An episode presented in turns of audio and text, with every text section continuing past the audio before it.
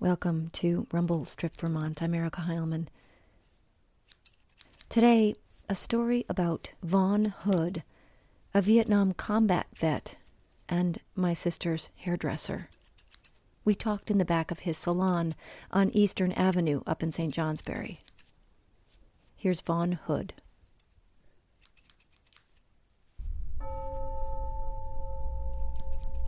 I grew up in a small town in southeastern Michigan. It had a population of 150, and most everybody worked in factories. I'm from working people. And I'd overheard my father say that he'd like one of his sons to become a barber. He grew up during the Depression. So he said uh, barbers didn't make very much money, but he said they got a dime a haircut. They did make money, whereas he said nobody else made money. So he thought barbering was depression proof. So when I realized I couldn't go to college, I decided I guess I could be a barber. So I saved my money for about six months and had enough money to pay for my tuition to barber school, which was quite an experience for me being a country boy because it, was in Detroit, Michigan. Couldn't believe how tall the buildings were, you know. And uh, there was a guy there that uh, was a porn star, but he was getting too old to be a porn star anymore, so he was going into barbering as sort of a second occupation, you know. My mom would have, you know, never understood that sort of thing, but I thought it was very cool. I excelled at barbering, and I heard about a, a competition down in Ohio. It was called the United States Barber Spectacular. They had shows all over the country, so I decided to compete in it. And I competed against, I think, about 35 other barbers, and I won which shocked me. I was seven. I was 18. I got drafted uh, while I was in school, last three months of school. But the owner of the school sent him back a scathing letter and uh, demanded that they let me finish school. So I finished school and uh, then I went into the military. March of 1968.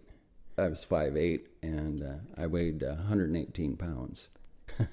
yeah, if I'd have known it, I probably lost five pounds. They probably wouldn't have taken me, but I didn't know that. So here I am. I'm a 118 pound hairdresser. I go in the military, and I knew I was going to Vietnam. So I I sold uh, anything that I owned. I wrote my uh, fiance a dear Mary letter. Broke off with her because I, I didn't want to have the responsibility of trying to come home to somebody. And then I also sat down with my mom before I left. And we sat down at the kitchen table, and I said, Mom, I said, I'm going to Vietnam. I don't know if I'll make it home alive or not. I said, So um, this is who I want to have speak at my funeral. Uh, this is where I want to be buried at. And this is who I want my possessions to go to my brother and my sister. And uh, she said, Yes, she would take care of that. And I, I said, I've got another favor of you to ask you. I said, um, When I leave, I said I would appreciate it very much if you didn't cry. And, you know, looking back on it now, I think that's a hell of a thing to ask your mother, you know. And uh, when I left on the bus, she did not cry. The reason I said that was because I thought the only reason she'd want to cry is if she thought I wasn't coming home. So it was symbolic for me.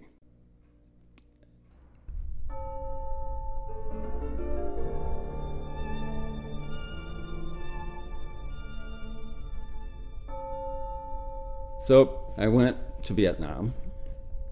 I ended up in the 2nd Battalion, 7th Cavalry, which is Custer's old battalion. And um, I like to say it hasn't changed any. Uh, the uh, sergeant of the company met me when I got off the helicopter. And he says, Welcome to Delta Company, Sergeant Hood. He said, uh, If you survive your first three months here, he says, you'll probably survive your tour.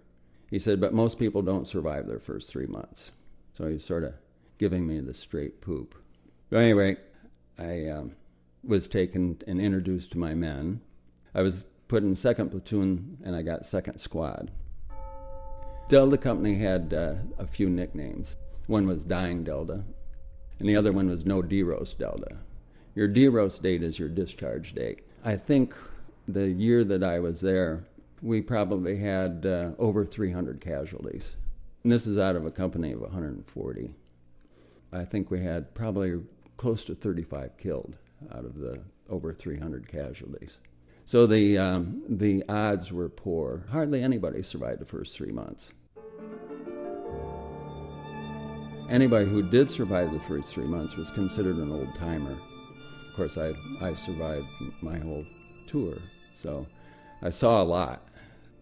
I'm a little embarrassed about saying it, but I, I do want to say it because I, I, want I want to put out how I did. You know, I was awarded the Bronze Star. I was uh, awarded the Army Commendation Medal for heroism. I was um, uh, given the uh, Purple Heart, and um, and I, I, was also got the um, Air Defense Medal for having over 90 combat flights. So I, what I'm saying is I, I served honorably. I don't consider myself a brave person. I don't like conflict. I avoid conflict. I would rather hide than uh, to uh, have confrontation. I'm a gentle person. I'm a hairdresser, for Christ's sakes. I'm a small person. I am probably as unlikely a person to have been through what I've been through as you could possibly get. I mean, I was 118 pounds, you know. I was five foot eight, and they made me a goddamn sergeant.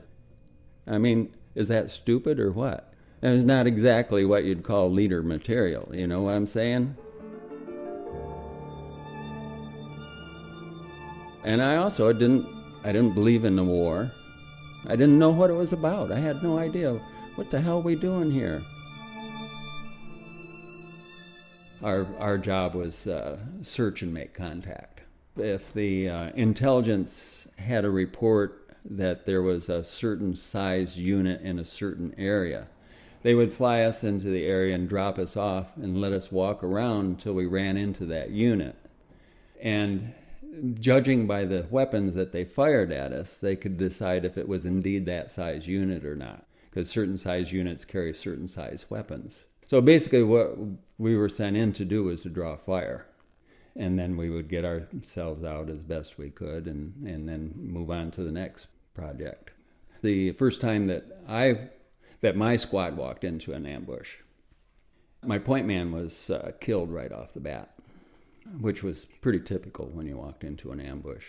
Usually lost at least one, if not two or three or four or five or whatever. So I, my point man got killed.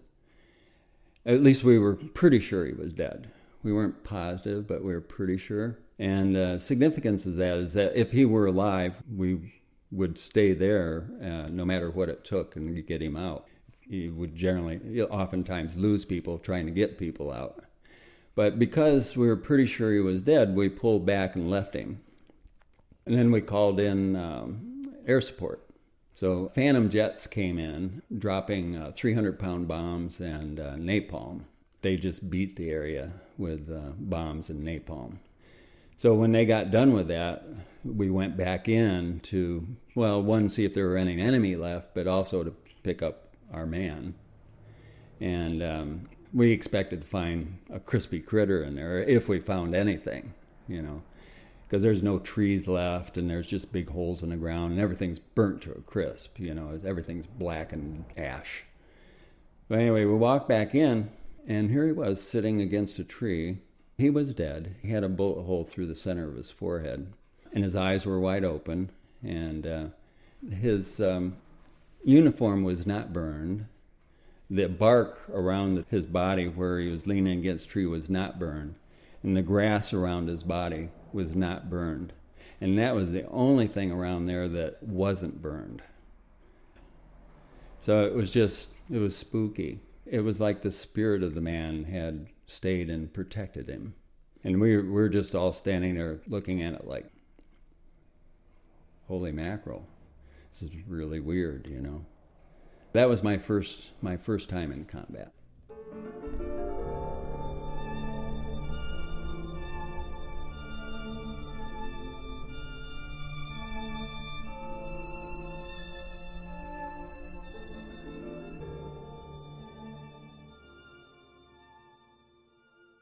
people don't understand how thick jungle is. Jungle is thick.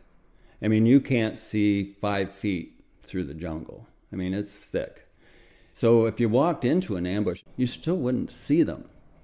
You could be in contact a hundred times and never see a live NVA. You could lose, you know, dozens of men, still never see one. And I remember, um, I always, I thought, well, if I just could see one, because you know I've been a hunter all my life, you know. Then one day, I actually saw one. He was standing in an open bunker, so I took my M16 and I switched it over to fully automatic, which we called rock and roll. And uh, I took a very careful bead on him, and uh, I squeezed the trigger. My gun misfired. My one chance, my gun misfired. I think I, my men trusted me, and um, I asked things of them that seem impossible, that they would do those things for you.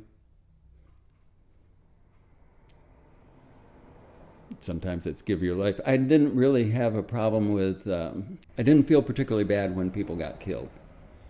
I mean, you feel you feel bad, but that's what we were there for. You had to be willing to die. Or not willing, it didn't matter. People died. What I felt bad about was people being maimed. When I gave an order and people were maimed, that really bothered me. It still bothers me. They spent the rest of their lives maimed. And they did that for me and they did that for you and they did that for everybody you know they they knew what they were doing i lost one young man that uh, i was close to. He was supposed to go back to the states to marry his uh, fiancee because she was pregnant and they were going to give him permission to go back. He only had a, like a few days before he was going to go back. And uh, at that time i was a platoon sergeant rather than a squad leader and he I took him on as my RTO, radio telephone operator. So he was with me in the middle of the platoon rather than with the squad where he normally would be. Where my old squad walked into an ambush again. they were under heavy fire, and uh, my RTO, his name was Jerry Clute, he said, Sarge, I, I want to go help them. I said, I said, Jerry, you're you're your own man. If you want to go up there, go. So he did. He just put his radio down and he ran up there, you know, to to to help, help his squad. Anyway, he was shot by a sniper. He, he didn't last five minutes. The squad called back and said Jerry was hit. So I I ran up and carried Jerry back and um, left him. And then I ran back up and I had to get my men out. So, so we got them all back. But um, he died under his own will. He wanted to go up, and I didn't stop him from going up. I could have. I mean, I was his sergeant. I could say, no, you can't go up there, you know, but I didn't and he did what he wanted to do and he died that way. I, I think it's extremely honorable. It brings tears to my eyes because he was a great man.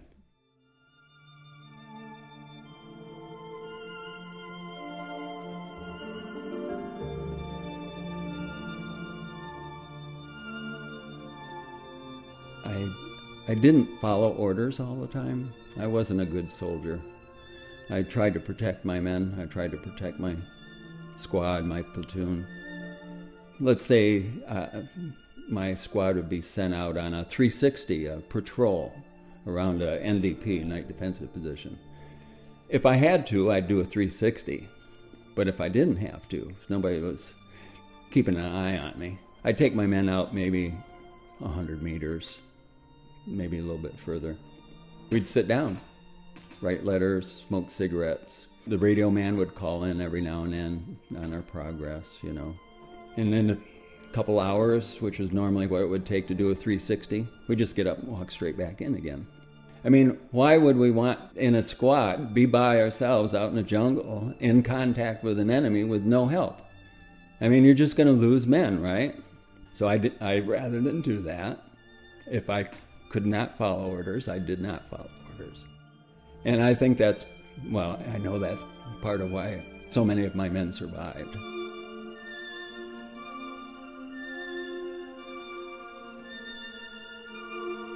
There's another sergeant in the company. I had one of the other platoons. We called him Sergeant Rock. I don't even know his name. But uh, the Rock had been there. This was his third tour in the jungle. Anybody that survived one was doing well, let alone three. So he had everybody's respect. I modeled myself after The Rock. I tried to be tough like The Rock, you know. And I was in the rear at one point, and when I say the rear, I mean a, a LZ, which is not exactly the rear. It's a it's a fortified area out in the middle of the jungle. Maybe I was wounded or something. I don't know why I was there, but the Rock happened to be there at the same time, and the men had asked him to check me out and see if I was cool, and so Rock takes me uh, off to the side, tries to get me stoned. And that's what it would mean to be cool, whether they could be stoned with me or not, you know. Anyway, he takes me to get me stoned. It took a while, but he got me stoned. And uh, there was a cafeteria there. And so we raided the cafeteria. We found white bread and uh, mayonnaise and pepper. So we had, we had mayonnaise and pepper sandwiches. They were delicious. We went back to the field. He told them that I was cool. So all of a sudden I was accepted. when you're out in the field, uh, fear hits you eventually. You can be there for a little while without being afraid, but eventually fear is going to hit. It doesn't change anything. It just means you still got to be there, only in fear. The fear finally hit the rock, and he wanted a rear job. So they made a job for him because they didn't really have a job for him. And it was nice of them to do that. His job was uh, killing rats rats come in from the jungle all over the place. So he would kill rats, and he started drinking a lot of beer, at least a case a day, and he would smoke pot all day long. And uh, he came up to me one day. He says, uh, Vaughn, he says, uh, I want to find myself. He said, like you. So anyway, he continued with his drinking and his smoking, and, and he started taking uh, crystal meth. He'd take it by the spoonful. And uh, one day he comes up to me and he says, Vaughn, he says, I think I found myself. And there was just nobody home. He was gone. He wasn't there anymore. He was checked out. The man I patterned myself after.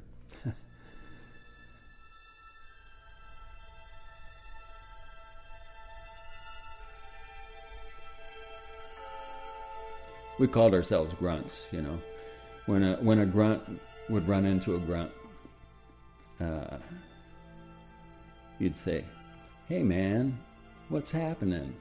In response to that is, "Hey man, it don't mean nothing. It don't mean nothing, man." That was our hello. How are you? Hey, what's happening, man? It don't mean nothing, man. It don't mean nothing.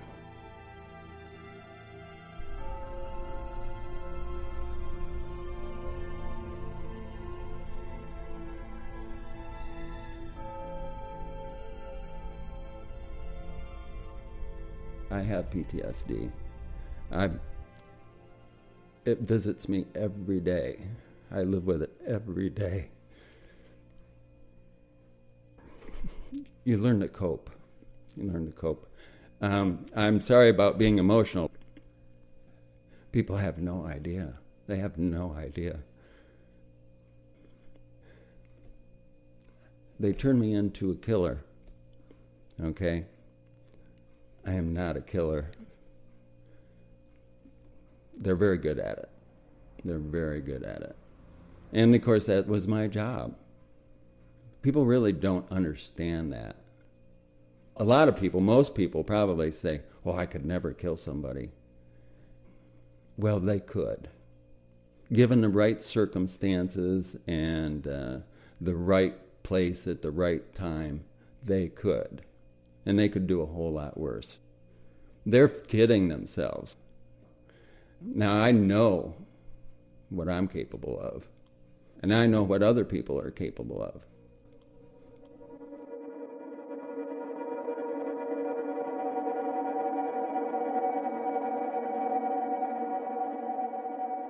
By the time I got home, I couldn't feel anything. I was emotionally cold. At a certain point, your mind protects you that way. You get shut down emotionally. There were times when I wanted to feel something for somebody I cared about. I couldn't feel anything, it just wasn't there. I came home early actually uh, because my dad was very ill, and he died a couple months after I got home, and um, couldn't feel anything for him, and and I wanted to. I knew I should, but I also say that the first year and a half I was home, I walked around grinning like a fool all the time. You know, I mean, I was happy to be home. I was happy to have a warm, dry bed to lay in, a soft bed to lay on. I was happy to have clean clothes on. I was just grinning from ear to ear for about a year and a half. so um, I didn't realize it at the time, but I, I was suffering from survivor's guilt. I wanted to prove that I had a right to be alive. I wanted to prove that those men who died around me didn't die for nothing. And the only way I could do that was to be the very best that I could be, to live on for them, which is way too much responsibility for a 20 year old man. But that's the way it was. The only way I could be as good as I could be was to do it through my work. I was becoming a hippie, so long hair had arrived, and I wanted to learn how to cut long hair. Barbering wasn't about cutting long hair, and it takes time to do it, much more time than barbering takes. And of course, I was working in a barbering atmosphere. I was working for barbering rates. A normal haircut in barbering, it takes 10, 15 minutes. I was spending anywhere from 45 minutes to an hour and a half on a haircut, partially because I'm teaching myself how to do this work that I didn't know how to do. So I made the other barbers I worked with look bad. And also, I wasn't making any money. The owner of the barbershop wasn't making any money either on me. So I'd keep getting fired from jobs. Okay? So I, after losing about six jobs, I thought, well, I got to open my own shop. A lot of barbershops at that time were going out of business because of long hair. So I drove to Ann Arbor, Michigan to, buy a barbershop with 15 bucks in my pocket. So um, I was this long haired barber standing in the window of a barber shop a half a block from the University of Michigan. Who's a long haired person going to go to? Right? People would come in. I'd tell them seven bucks for a haircut. I said, it comes with shampoo. They'd say, well, I don't want a shampoo. I'd say, that's okay, it's still seven bucks. So they'd say, well, okay, I'll get a shampoo. So I'd shampoo them, I'd cut their hair, and of course it was something they'd never experienced before, something they've never seen before. I started getting busier and busier. Before long, I was, I was booked like two weeks ahead. And I was working 14 hours a day, six days a week. I decided every time I booked two weeks ahead, I'd raise my prices two bucks. By the end of a year and a half, we were 16 bucks for a haircut which was unheard of at the time. And I thought, when I opened the place, I thought, where in the hell am I going to find anybody stupid enough to cut hair like I do? But what would happen was that young barbers would come in and say, Can I watch you? And I'd say, Sure. So they'd watch me. They'd go back to their barber shop and try to do what I was doing. And they'd get fired from their job. And they'd come back to my shop and ask me if they could work for me. And I'd say yes.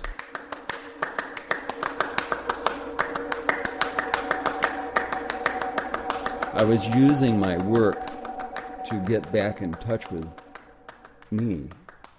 I would work myself to a point of exhaustion. Then I would focus on something that would have some kind of an emotion involved with it. And I would use the energy from that to keep working. But using, using ideas that were connected to emotion that I was out of touch with. I don't even know what I was focusing on when I was trying to evoke an emotion. I just knew that I was working past my limits. I wanted to feel things again. I was fighting a battle in myself using haircutting to get there. I was doing it for those people who died.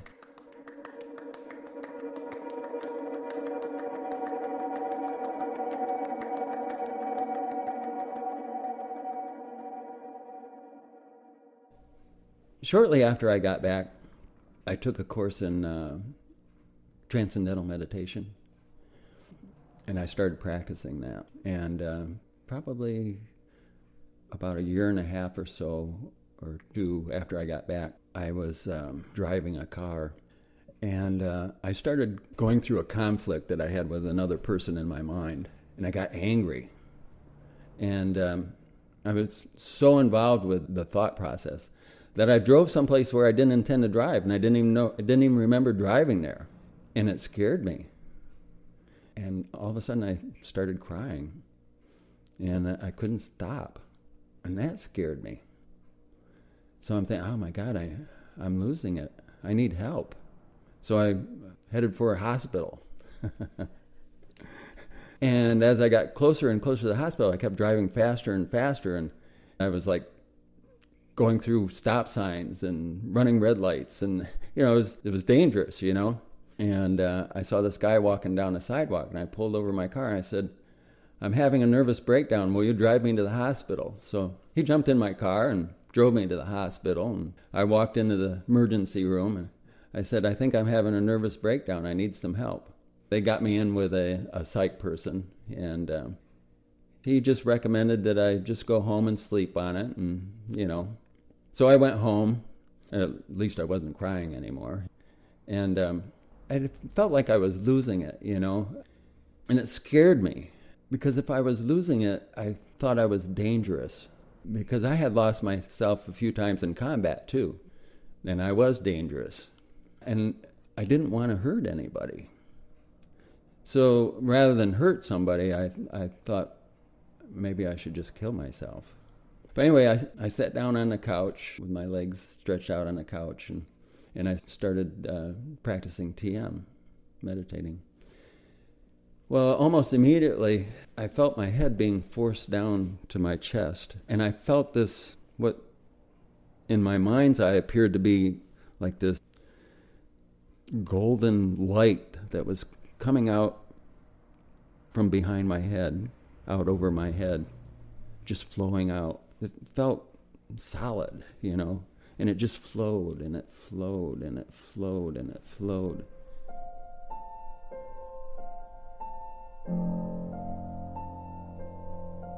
I just fell asleep right there where I was at. I woke up in the morning and I felt powerful. Powerful. I don't know what it was. I don't know what happened. I don't know. I have no idea. But um, whatever it was, it was a good thing.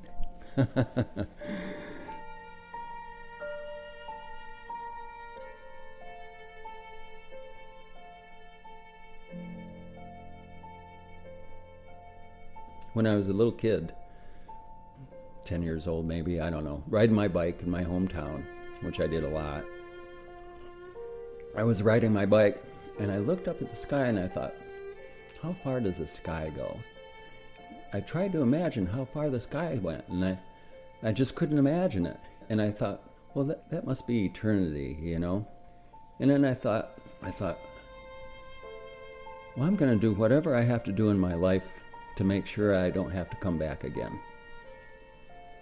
I don't know why. I mean, it was just, I had that thought. I remember it. So I've tried to live my life that way and and I think I have achieved that. I have lived my life so that uh, I do believe I have a choice of whether I come back or not. But now that I feel that way, now I want to come back. I got to a point where I had a choice, whereas before I didn't have a choice.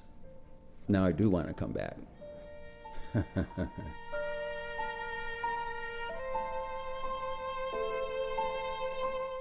I'm a good person. I'm as good a man as there is. I do the very best I can every day with every bit of work that I do. I don't hold back. And um, I feel that everybody else should do the same. Because I have lots of reasons not to. I could say, screw you all. Fuck you guys. I mean, this society has brutalized me. They have hurt me. And I carry the wounds. But yet I give to them every day. I give them all I've got. Yeah. It's the way it is.